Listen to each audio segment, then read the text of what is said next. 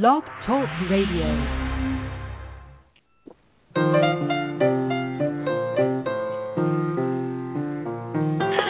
This is Creativity and Play. I'm Steve Dahlberg. And I'm Ariella Long. You can find us online at creativityandplay.com. Follow us on Facebook and Twitter at Creativity Play, and download archived editions on iTunes. Our guest today on Creativity and Play is writer and photographer Nora Atkinson. Nora also is the curator of the Making Mends exhibition at the Bellevue Arts Museum in Washington State. Making Mends brings together the works of nationally and internationally known artists who explore the healing power of art. The artists in the show investigate how one copes and what it is that drives the human spirit forward. Themes from suffering to creating are explored. Nora Atkinson, welcome to Creativity and Play. Hi, thank you. Welcome. Thanks. Well, before we get into some of the great pieces um, in the show, tell us a little bit about what the show itself is about, sort of picking up on these themes we mentioned in the introduction. Uh, well, in fact, uh, a couple of years ago, when I started to think about what I was going to do for this show, um, we were just throwing around some ideas about um, 2012 scheduling, and uh, I'm one of two curators over at Bellevue Arts Museum. So, um, and the uh, the Mayan calendar came up in jest that the end of the world was going to happen, and I started to think quite a bit about all the things that were going on in the world that were um, just horrible events. We have this recession going on. Um, there's been the earthquake in Japan, which I guess at that time hadn't happened, but Hurricane Katrina and all these terrible things going on. And so at that time, I started to think about doing a show based a little bit on just the catastrophe in the world and the artists that were dealing with that. And um, something that really struck me as I was looking into a lot of those artists was that uh, quite a few of them were really looking for a way to cope with that kind of catastrophe. And the fact that they were making things with their hands, and particularly most of them are um, more craft or material oriented artists, uh, was actually giving them a way to respond to that and heal themselves or heal the world through that. Um, so I started to look at some of those artists, and in particular, I had gone to uh, Art Miami Basel, uh, big art show down in Florida, and uh, it's a it's a very huge commercial art show, and they debuted the Vic Muniz movie Wasteland at that conference, which was a, a documentary, a fabulous documentary about Vic Muniz going down to uh, the dumps in Brazil, where he was working with some of the people there, the catadores, um, who are the, the garbage pickers in that region, or in the dumps there, and um, make artwork with them. And in doing so, he was lifting them up to become artists themselves and empower them. And he was also um, donating the profits of that back to the people that he was working with. And so that really struck me as being something that was incredibly important in the art world, and especially when it was uh, juxtaposed with this very commercial realm. And so uh, the idea of Making Mends came out of that. It came out of the idea that you in all of the tragedy and all of the things that we see around us, um, really artwork can make a difference in the world, and, and it has a, a certain place that it ought to be filling in that respect since, since um, we've I've been putting out posts about our interview with you today, Nora. There's been a lot of people who have been, excuse me, corresponding and mm-hmm. um, sharing their different ways to create around their own healing or helping others to heal, uh-huh. which I think is great and will be, I'm sure, keep coming. And I wonder if in your life, um, in addition to what you said, the the um, the documentary and the whole project mm-hmm. that you just described, if in your own creation you find yourself uh, writing or led to photography or whatever the creation is, in your own healing or in helping to heal others. Is that um, something I think that? Yeah, I think absolutely. I think that um, there's a every most people who do artwork, I think, come in some way from that place of healing. I think that there's a um, definite connection even from when you're a small child, and you see it in everything from the AIDS quilt to um, children's art therapy and that that kind of thing. And there's a certain sort of authenticity to wanting to share your internal experiences with others. And I think that most artwork or a lot of artwork begins from that place, and then artists grow and they their artwork becomes very commercially viable in some senses. But um, at least for me i definitely think that that's true that there's a an emotional connection to um, to artwork and the work that i not only do but um, ex- uh, show in my shows. And that's the reason that i do what i do. So um, yeah I, I think it is a very personal show in that respect what kind of responses have you received from the people who have come to the show at Bellevue Arts Museum making them? Um, we've received a really positive response from people. It's been uh, interesting to see that some people are very emotionally struck by the show, and in fact, um, I'm I'm very emotionally struck by the show. From time to time, when I'm giving a tour through the show, something just hits me, and it actually uh, gets me all choked up. But um, there's a couple of levels to the show because when you look at some of the works, they are visually stunning, and um, and there's definitely a, certain artistic language that you see throughout the show with um, a very meditative quality to a lot of the work. And so some people, without reading the text panels, without knowing what some of the work is about, they're still very struck by um, both the aesthetics of the show and just by the work itself. Whereas uh, there is this deeper level to pretty much all of the pieces. There's a, a story behind them that's really quite beautiful, and that's something that strikes other people. So it's been a very positive response so far on, on both accounts. Two of the pieces that have struck me online, I haven't seen it in person, um, mm-hmm. are the the repaired leaf and the the um, labyrinth made from salt. I'm wondering if you can talk a little bit about those particular pieces in the show. Sure. Um, the repaired leaf is a photograph done by a local artist, Jennifer Zwick, um, who's a really wonderful young artist. She has a degree in photography, actually, and so, um, but she does do quite a bit of constructed photography. And uh, she did that piece while her mother was suffering from cancer and she was going through chemotherapy. And so uh, the piece is all about that process of reparation that's going on. It's it's from a series called the Reparation Series, and so it was sort of dealing with the idea that um, in trying to repair the body, just like trying to repair the leaf, you are stitching it up and trying to put it back together, but it's actually also tearing the body apart. And it's really a beautiful uh, eloquent message. I think it's um, this idea of stitching something back together, which just goes back to that same kind of uh, fiber tradition of trying to repair and mend a garment and um, using that to try to mend the body. And it's it's a very striking, powerful image. Uh, and then the Motoi Yamamoto piece, which I've been just wanting to show Motoi Yamamoto for years. and I had this opportunity, which is amazing.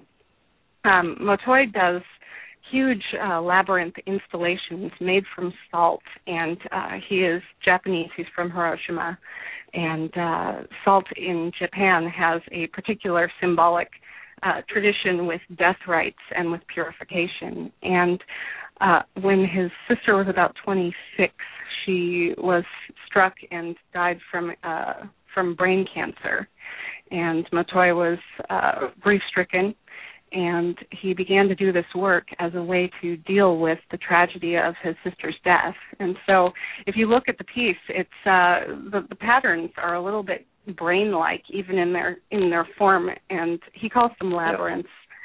Uh, he talks about the way that they uh, allow him in in creating the work, which takes six days, and uh, for this piece it took six days and 10 hours a day working, and it just entirely engulfs him. And he talks about the work being able to um, sort of transport him and give him the opportunity he hopes to meet that person at the end of the maze. Um, so it, it is a way of him dealing with the the grief that he was surrounded by in that and and find a way to cope with that and just sort of find a meditative place where um where the beauty of that thing takes over and we should say that there's a video on your on the museum website um, bellevuearts.org that I believe is a time lapse um, video of the installation of the of that particular uh, piece yes. labyrinth Yes, and he did half of that installation as a performance at the museum, so people had the opportunity to watch him do it. It's fantastic.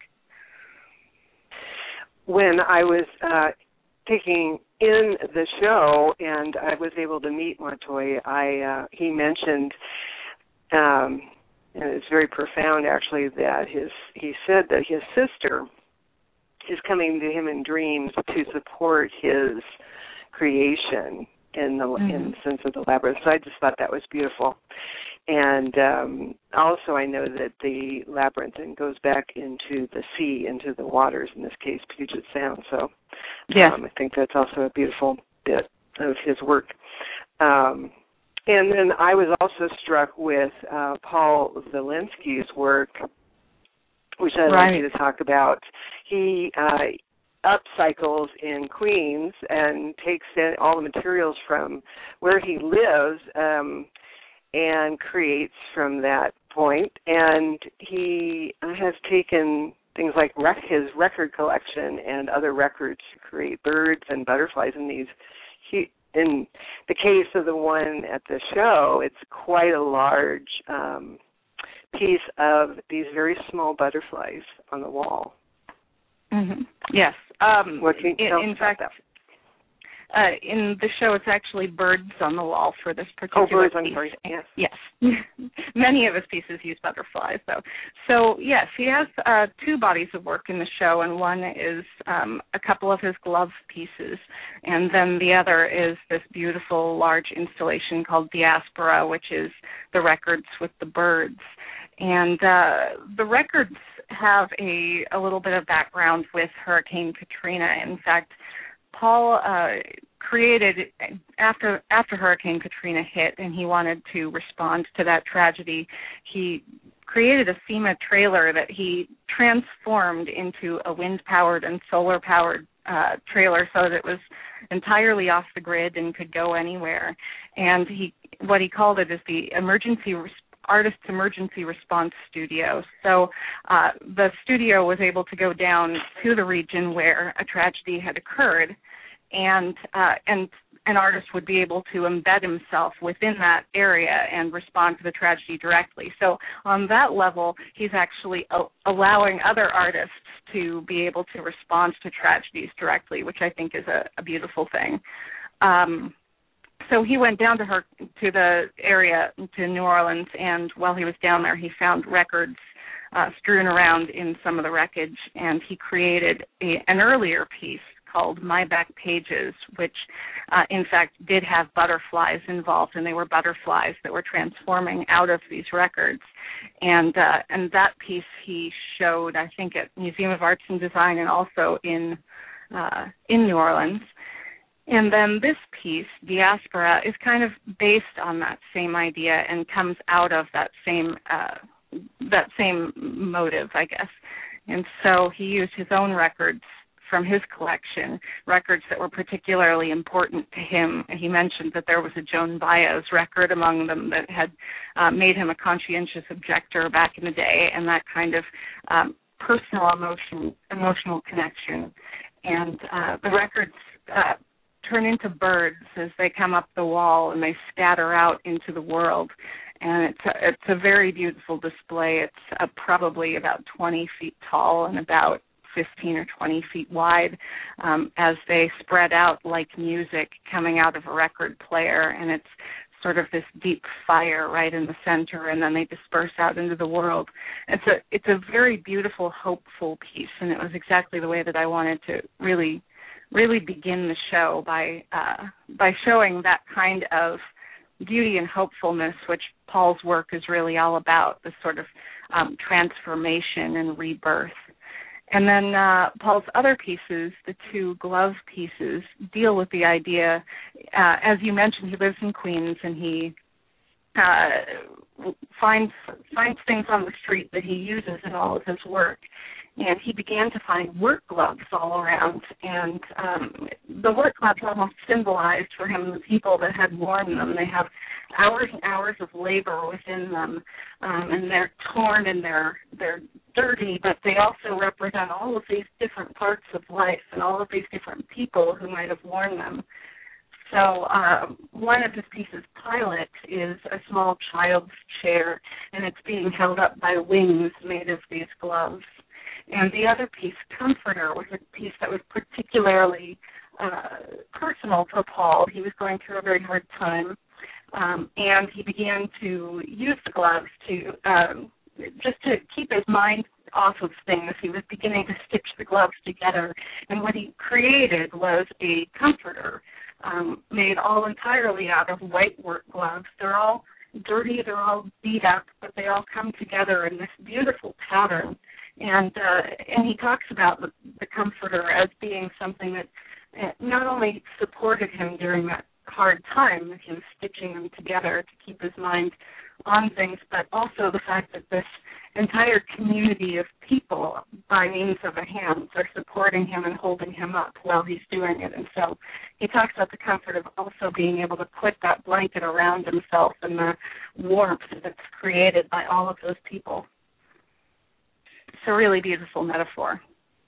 Mm-hmm. A lot of the themes that you've just been sharing from these specific examples from the show, you know, sort of are around the, the overall theme in the in the healing through art and healing through creativity and picking up on the themes of engagement and hope and mm-hmm. suffering and doing and creating and sadness and transcendence and they all make me think about as as you were saying earlier you know any of the trage- tragedies in this country from 9/11 to Katrina and many others around the world and many other smaller ones that we never hear about. And in my own work in creativity um often thinking about the connection between creativity and resilience and you know why do some people come through these terrible life events thriving and flourishing and others do not and you know sort of asking the question what role can creativity in its many forms play in perhaps bringing more people along the positive side of of um, tra- tragedy and not sort of getting lost in the negative part forever. Mm-hmm. And wondering if you've seen examples through these particular artists or even the reactions of the people that have been coming to the show sort of around this resilience and flourishing or not question. Uh, sorry, I missed the last part of that. What was the question? Uh, um, just wondering if you if you sort of picked up on that either through the specific um, artist stories and mm-hmm. or the people that have been coming and, and their stories and reactions to what they're seeing and perhaps talking about from their own their own uh, examples around the resilience and, and flourishing um, through and through creativity and art. Yeah, I I mean I absolutely have seen that with with the artists and the people coming through. I think there's um in a way it's sometimes people feel very um helpless in the kinds of situations that keep going on hurricane katrina and 9/11 and all those things where it's very hard to find your place in what you're going to do about it. And um art offers a, a way of feeling like you can do something about it. Like there's also this um movement towards DIY and things like that which I've found rising during the recession this idea that I can create something myself and I can do something about this and um, I think sharing that kind of communication as well is um, is vital in that kind of a situation. So a lot of the artists within the show are doing things that are sort of um, sometimes memorial, but often activist as well. Uh, when you look at the work of someone like Ehren Tool, who um, Aaron has been creating cups since 2001, these ceramic cups. He was a, a veteran of the war of the Gulf War, and it profoundly affected him. And so he came back and went to art school and began to create these ceramic cups that surround themes of, of war and the kind of atrocities that he saw there. And he's given them away since then. More than 11,000 cups he's given away uh, that he's created. He's never sold one. It's only uh, it's only about him giving them to people to keep them uh, knowing that the wars are going on, knowing that we're all a party to that happening, and giving people a personal relationship by handing someone a cup, which is a domestic object, something that you hold on to, something that you touch and you drink from um, it's it's a way of keeping those things in mind, and he's given them to um, senators and and international diplomats, and also to soldiers' families and to various people. So there's certainly this aspect of being able to go out into the world and and make a hopeful change and um, really keep keep people keep this line of communication open in my create, creativity and work, um, Nora, I encourage people to move into their small and their large losses. And I noticed um, one of the artists was creating wounds, or it has created wounds that were very, for me, very visceral. Yeah. Um, and real. And um, I wondered about response to that those particular pieces and what you'd have to say about that artist. Well, those pieces are by a local artist, Catherine Grisez, and Catherine's pieces um, often in the past have dealt with um, her own autobiographical world, and Catherine felt that she wanted to sort of branch out from that place and start to deal with um, more global ideas and less personal and more about uh, the the idea of the wound as a place for growth and as a place of beauty in its own right. So, uh, Catherine's work is all about in a way, it's about glorifying the wound because of the growth that occurs from that, and not looking at it so much as a negative, but looking at um, the beauty of that. And the pieces are displayed in small latrines. They're almost as though they're relics from saints, with their um, with the wound uh, displayed inside, and the wound is created out of uh, Catherine is a jewelry artist. It's created out of some semi-precious stones and stones and uh, and gold and silver. So uh, they're really beautiful representations, and then they are, um, in addition to the actual object, shown as photographs with a person who had a particular uh, connection to that wound or that object um, wearing the piece. So it's a way for these people to uh, display that wound in um, almost in a proud way, and to maybe take away the shame of those those wounds. And I think that's in itself a beautiful idea. We all grow from the wounds that we have. We're all individual people because of the wounds that have happened to us, and it isn't necessarily something to be ashamed of. Um, so, in its own way, that was a, a form of healing. And I think uh, the show also speaks to community woundedness. That when I was there, I also felt a deep sense of community. The people who were there, we were all sharing this experience, and um, that too was very visceral for me. Mm-hmm. So the individual woundedness and then community woundedness. Definitely. Yeah, well, there I was just going to say that sort of also picks up on what you guys talk about in the show in terms of I think this connection between the individual artist creating and then how does the larger community engage in that work, whether or not it was created for that purpose, and and sort of trying to get at both of those parts of of healing on the individual artist level as well as the work they do helping others heal uh, in the community. Um, well, yeah, the the work within the show really does range from um, very personal and private issues to very global issues, and I think. Um, depending upon the artist that you're looking at, I, I think that it addresses all of those personal wounds as well as the environment. It addresses um, national tragedies. It, it addresses all of those things.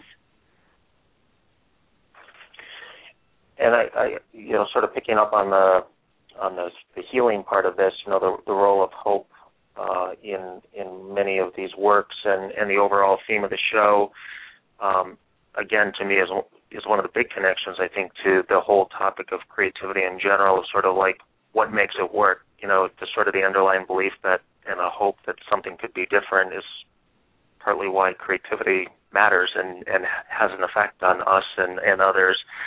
And so, you sort of uh, in our closing few minutes here pick up on this theme between uh, between the connection between um, hope and and creativity?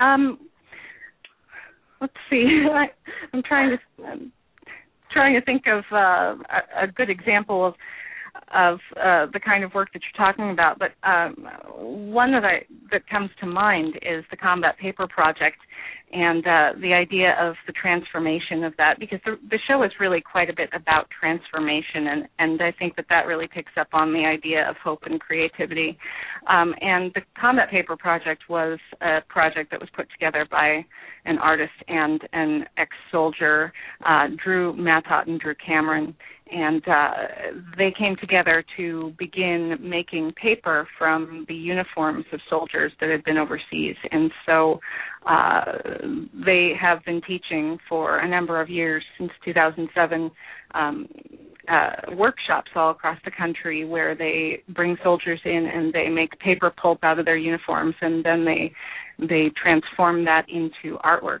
that uh, mm. that reflect the kind of um, their experiences and allow them to talk about it. So um, I think that's the perfect metaphor for the kind of hope and creativity that you're referring to, which is um, to transform the the negative experiences that you've had and to make them into something new and something beautiful and in that to be able to bring that sense of community together by uh, by allowing people to get their internal struggles out into the world so that other people know that they're not alone and uh, and that's the kind of hope hopeful sense that I hope that the show conveys it's a uh, um, a lot of very personal struggles that I think most people can relate to very, very personally. Um, and maybe not every piece, but they will find something that they relate to in it, and they'll find something beautiful in that. And I think uh, the sense of community that that creates is what the show is all about. And I think the show also speaks to transience and impermanence. And so, in that vein, I wonder when the show does come down, I wonder what you have imagined as a follow up to the show. Oh, that's a really good question. Um, you know, I actually do have a few ideas of follow-ups to the show, and I don't know, I don't know which ones will come to fruition. But uh, there are quite a lot of different cultures and different areas where the same idea obviously takes place. I think it's a very natural human urge. So um, I've been very fascinated by the Japanese art of kintsugi, which is um, uh, the art in ceramics of filling in the seams with gold after something has been broken. So you have renewed it and made it into something even more beautiful.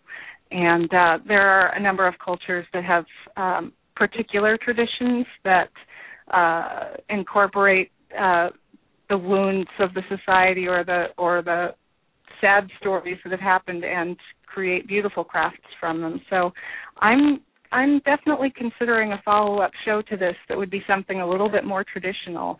This show was all about contemporary artists dealing with these things, but I think that it's a very time-honored tradition, and I I definitely would like to explore further into this idea with some more traditional um, formats. Yes, and Nora, I think thank you very much for joining us on Creativity and Play and telling us about the show. Thank you. Nora Atkinson is curator of the Making Mends exhibition at the Bellevue Arts Museum in Washington State. The exhibition runs through May 27, 2012. Our theme music is Kindergarten, composed and performed by Jonathan Batiste. You can listen to this show and previous shows again and find more information about our guests and coming shows at creativityandplay.com and find Creativity and Play on Twitter, Facebook, and iTunes as well. Creativity and Play is a production of the International Center for Creativity and Imagination in partnership with the National Creativity Network. I'm Steve Gilbert. And I'm Mary Alice Long. Thank you so much, Nora, for joining us. Thank you.